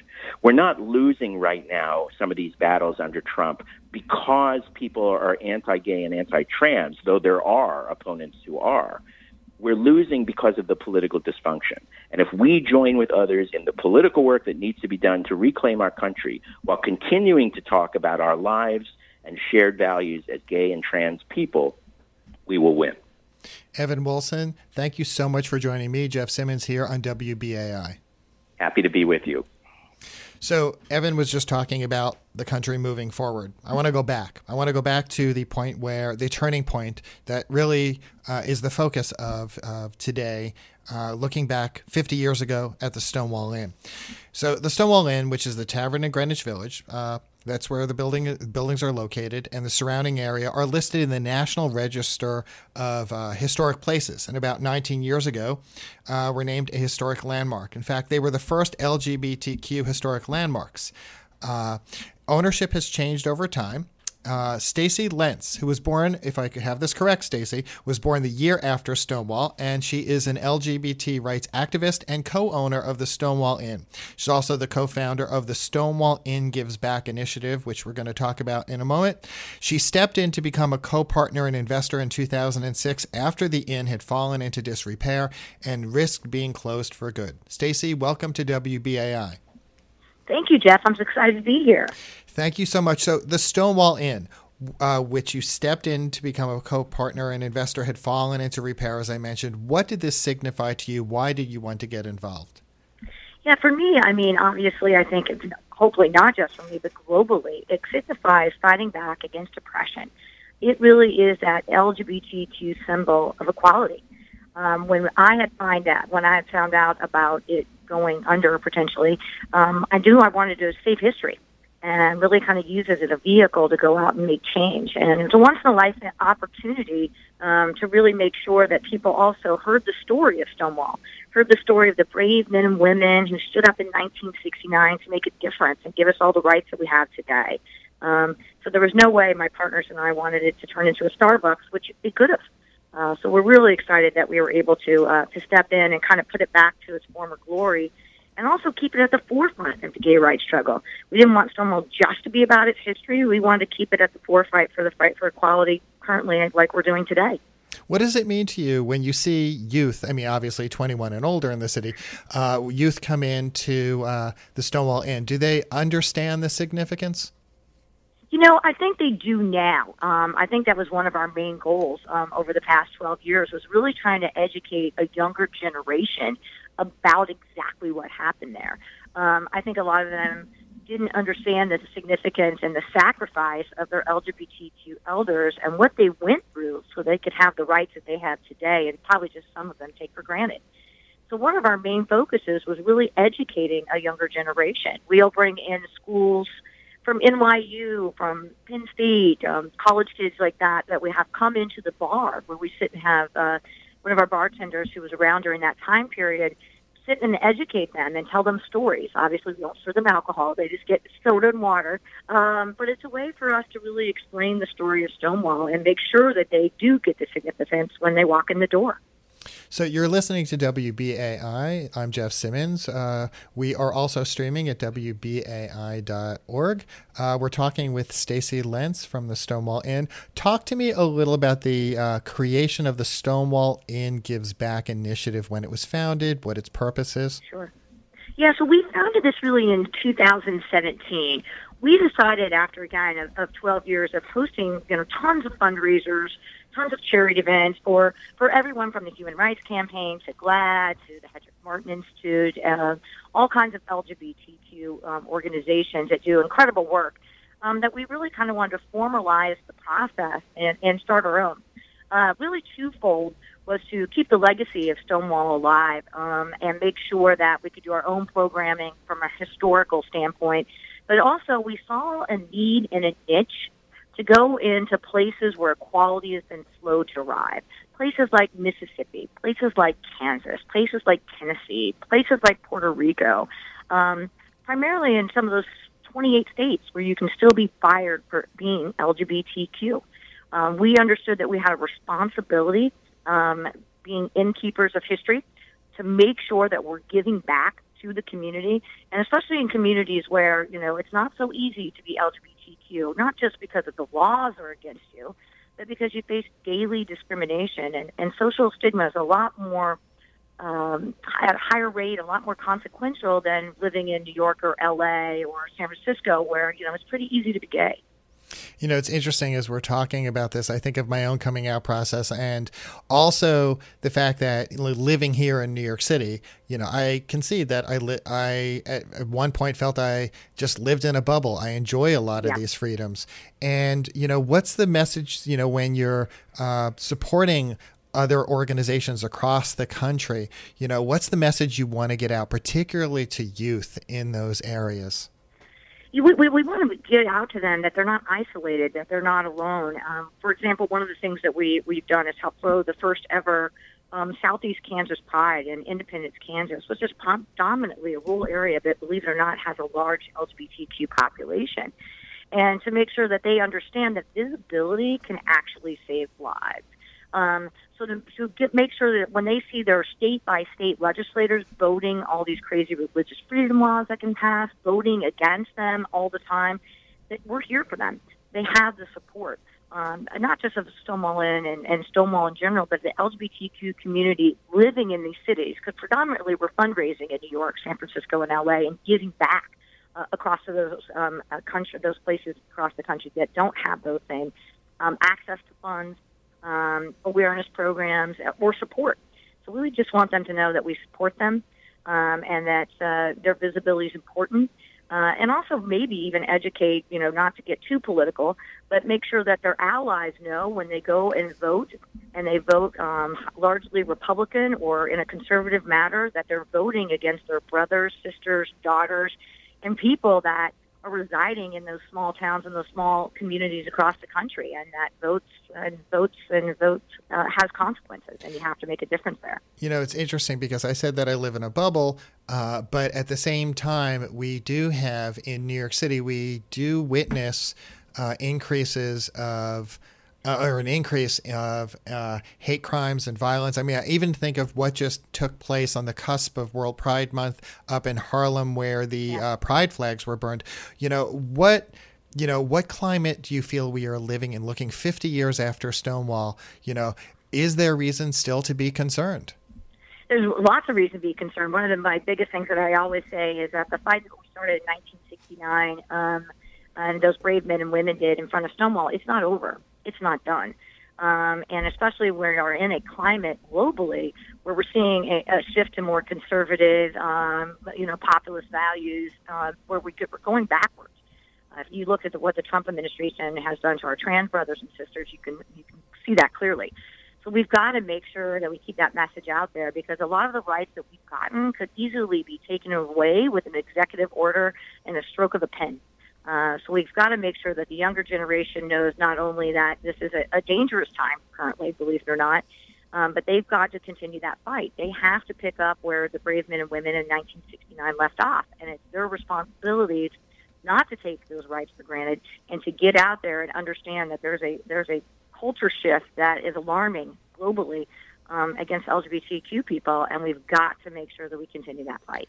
And as much as you know, we've talked about the Stonewall Gives Back initiative uh, supporting other organizations. You also have taken on an advocacy role, and I had read that at one point you work with GLAAD uh, to uh, go after Guinness to ensure that Guinness would be boycotted if it didn't withdraw from sponsoring the St. Patrick's Day parade. Yeah, absolutely. I mean, again, Stonewall just being that it's a brand. Let's be honest about it, and it's a global symbol. So we understand the power of that brand and the power of what it means, and we try to constantly use that for good. Um, so we did partner with GLAAD on that because we understood if we said, "Hey, we're not going to serve Guinness," um, if you're going to continue not to let us, uh, the LGBTQ people march in this in the St. Patrick's Day parade, that bars across the country would also sign on, gay bars, and follow Stonewall's lead, uh, which is exactly what happened.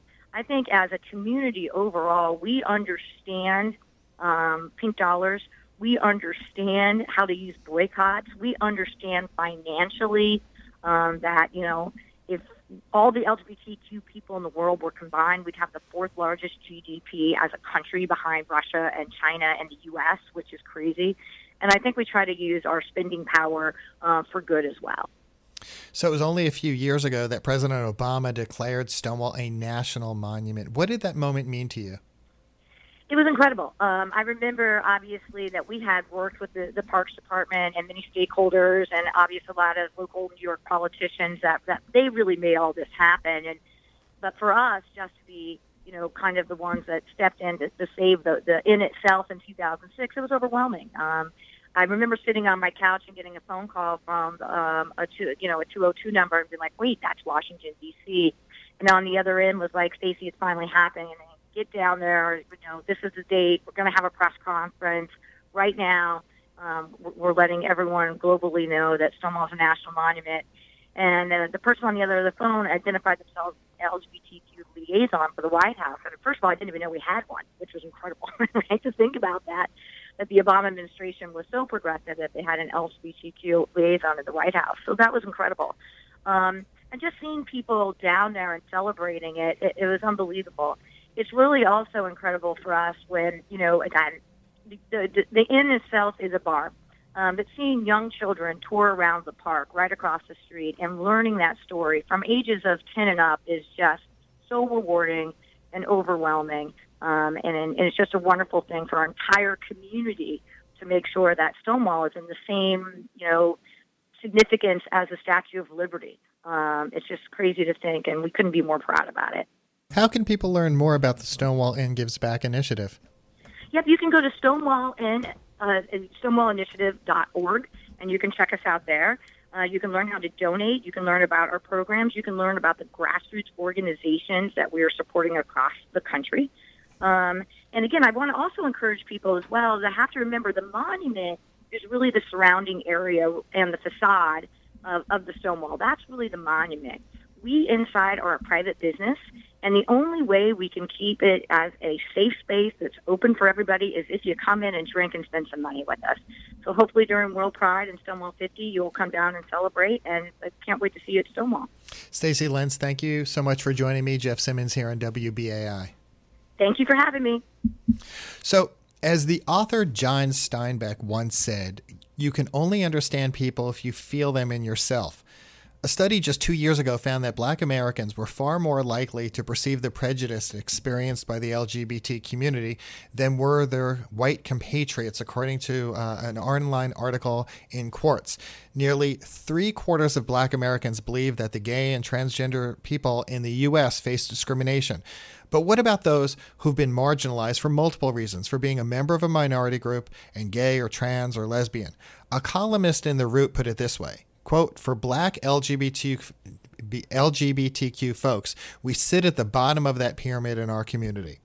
This brings me to our final guest this hour, Earl Fowlkes, President and CEO of the Center for Black Equity, which is formerly known as it was formerly known as the International Federation of Black Pride.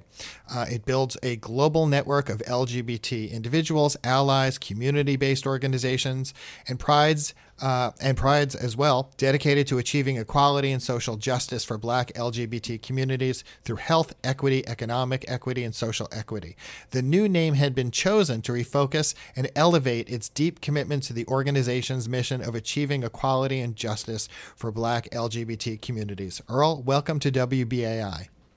My pleasure. Thank you for having me. So, first, talk a little about the Center for Black Equity, its history and origins, and its mission. Well, the Center for Black Equity, as you uh, stated, was formed as the International Federation of Black Prides 21 years ago. And the purpose at that time was to really have a build a network of the Black Pride organizations. There were eight. DC Black Pride, which I was running, was the first one and the oldest. And we other people came to DC, went back to their communities, and say, hey, we can do a Black Pride as well.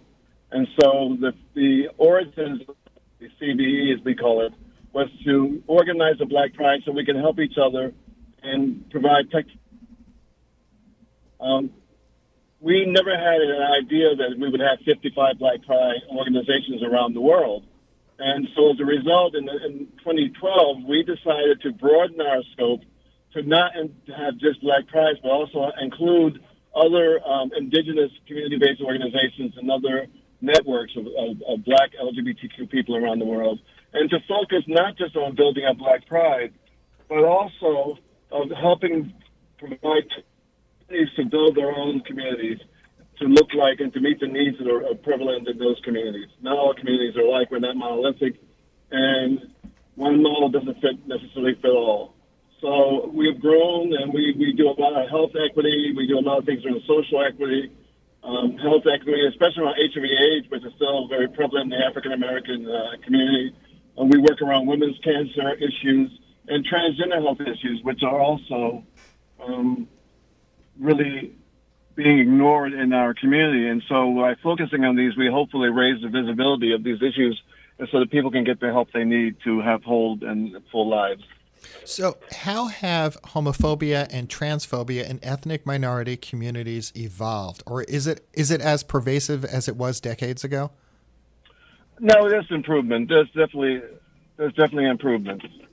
Um, the improvement is really that we're raising visibility in our community, and um, and by doing so, people actually a lot of the the prejudice comes from the lack of information and ignorance.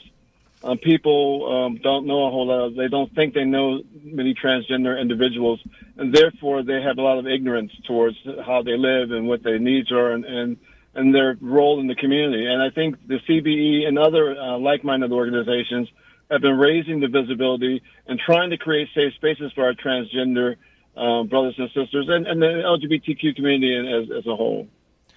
Um, Talk to me about your own social consciousness, your coming out process. Well, you know, I'm the son of a minister, the oldest son of a minister, and I am very fortunate that my father and my mother did not teach us prejudice. I never heard anything about homophobia in the black church. I never heard any preachings or sermons against gay people. This was not something we discussed. And I have a les- lesbian sister who's deceased, but we grew up in a very, we were left alone. We, we weren't forced to, con- to conform to heterosexual normative uh, behavior. And so we were just left alone and we came out kind of like, I don't, I, I can't say that ever came out. I was really never in.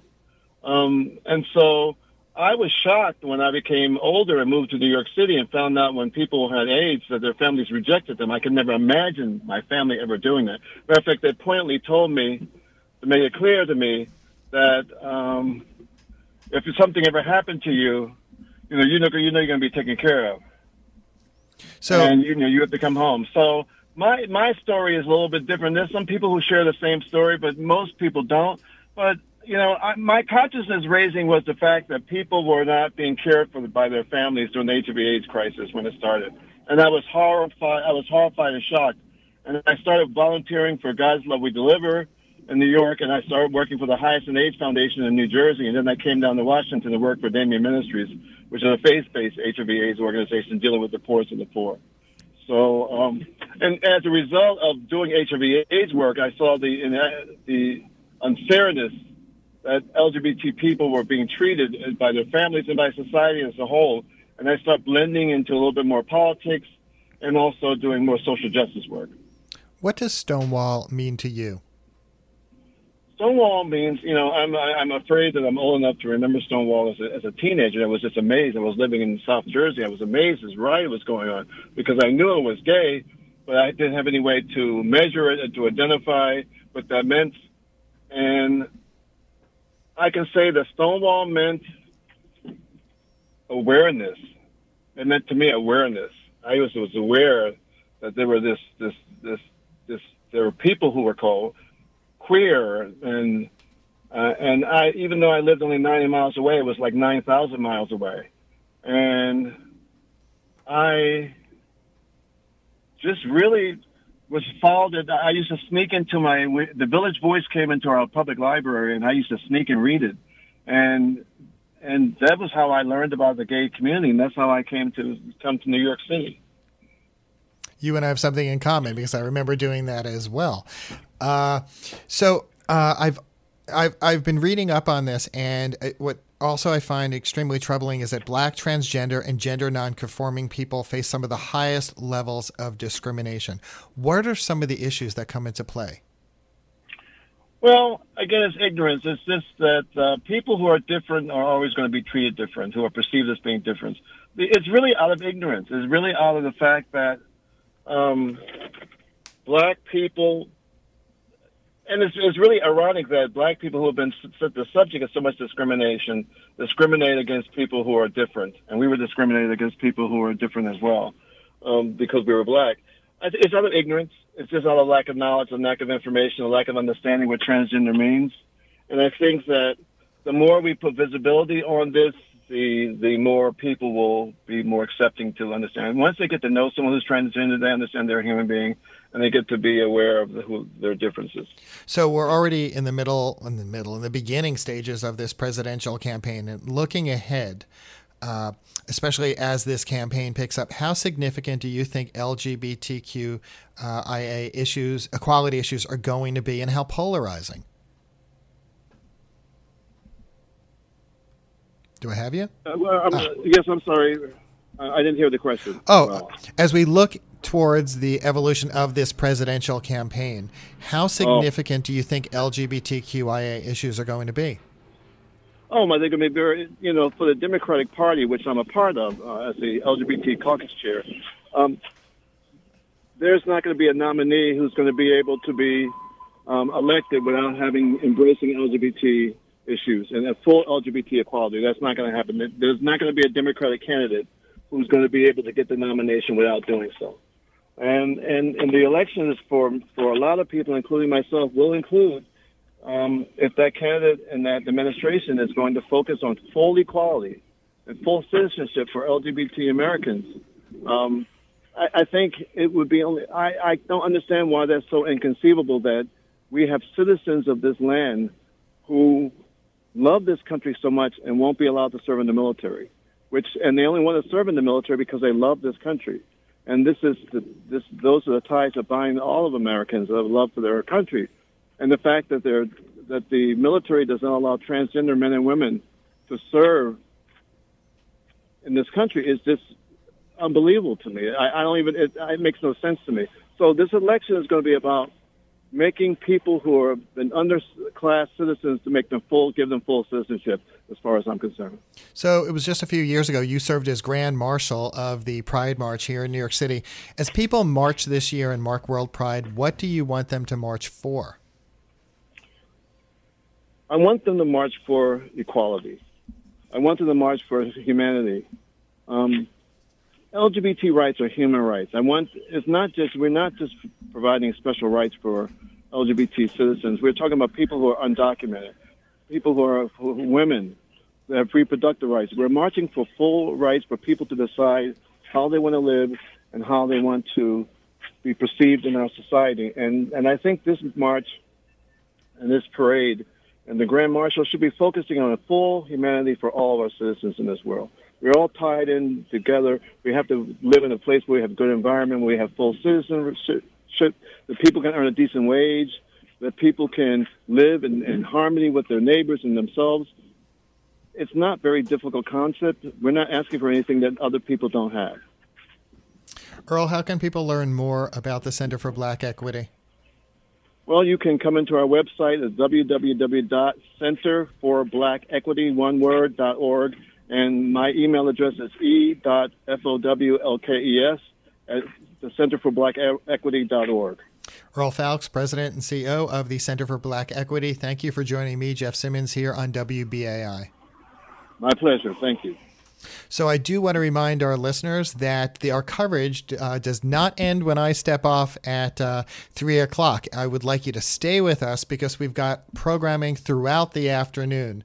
Uh, following me will be the folks from Radio uh, Gag, uh, Gays Against Guns, and then coming up after that from 4:30 to 6, our colleagues from Out FM, WBAI's weekly progressive LGBTQIA public affairs and cultural program, are going to uh, cover follow, uh, the following topics like Reclaim Pride, which is going on at the same time as the mainstream march known as Heritage of Pride. They'll also have an interview with Jessica Stern, the director of Outright Action International, an interview with gay Puerto Rican pro independence activist and former political prisoner Ricardo Jimenez, and also a rebroadcast interview from two years ago with three longtime AIDS activists from different backgrounds who shed light on the hidden histories of the past 30 years of the iconic direct action AIDS organization, ACT UP. So stay with us. Hi, I'm Laura Flanders of The Laura Flanders Show, which airs Saturdays 6:30 p.m. here on WBAI 99.5 FM and streaming live at wbai.org. The Left Forum is right around the corner and they have generously donated weekend passes to WBAI listener supporters who make a $50 pledge in support of WBAI. I've had the pleasure of hosting many panels and plenaries at the Left Forum over the years, and I'm doing it again this time. I'll be hosting the Saturday plenary on the 50th anniversary of Stonewall and a session with Chris Hedges and Rick Wolff on Lenin. So come meet me, Laura Flanders, and the others at the 2019 Left Forum and be part of a conversation about radically imagining and building a different future. Make a pledge of $50 today and lock in your free weekend pass to the Left Forum, taking place in Brooklyn, June 28th through June 30th. That's the 28th through the 30th in Brooklyn. Go to give, then the numeral 2, WBAI.org. That's give to WBAI.org and search Left Forum. Thanks for your support and thanks for listening. See you at the Left Forum.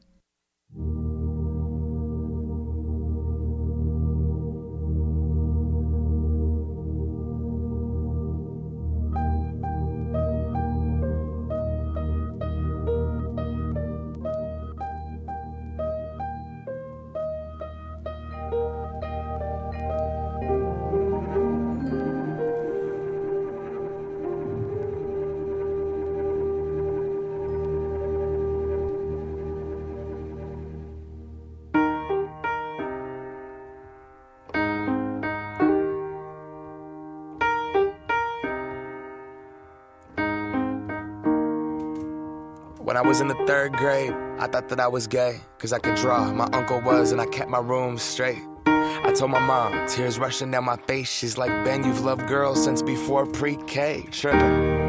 Yeah, I guess she had a point, didn't she? Bunch of stereotypes all in my head. I remember doing the math, like, yeah, I'm good at Little League. A preconceived idea of what it all meant. But those that like the same sex have the characteristics. The right wing conservatives think it's a decision. And you can be cured with some treatment in religion. Man made rewiring of a predisposition playing God.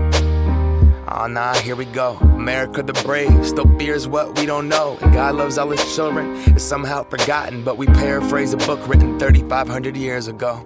I don't know. and I can't change.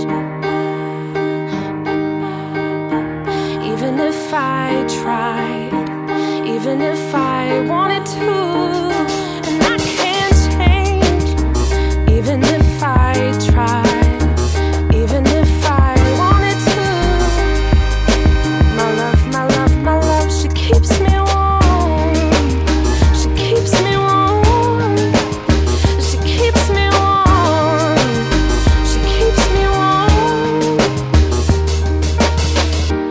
gay, I would think hip hop hates me. Have you read the YouTube comments lately? Man, that's gay. Gets dropped on the daily. We become so numb to what we're saying. A culture founded from oppression. Yeah, we don't have acceptance for 'em. Call each other faggots behind the keys of a message board. A word rooted in hate, yet our genre still ignores it. Gay is synonymous with the lesser.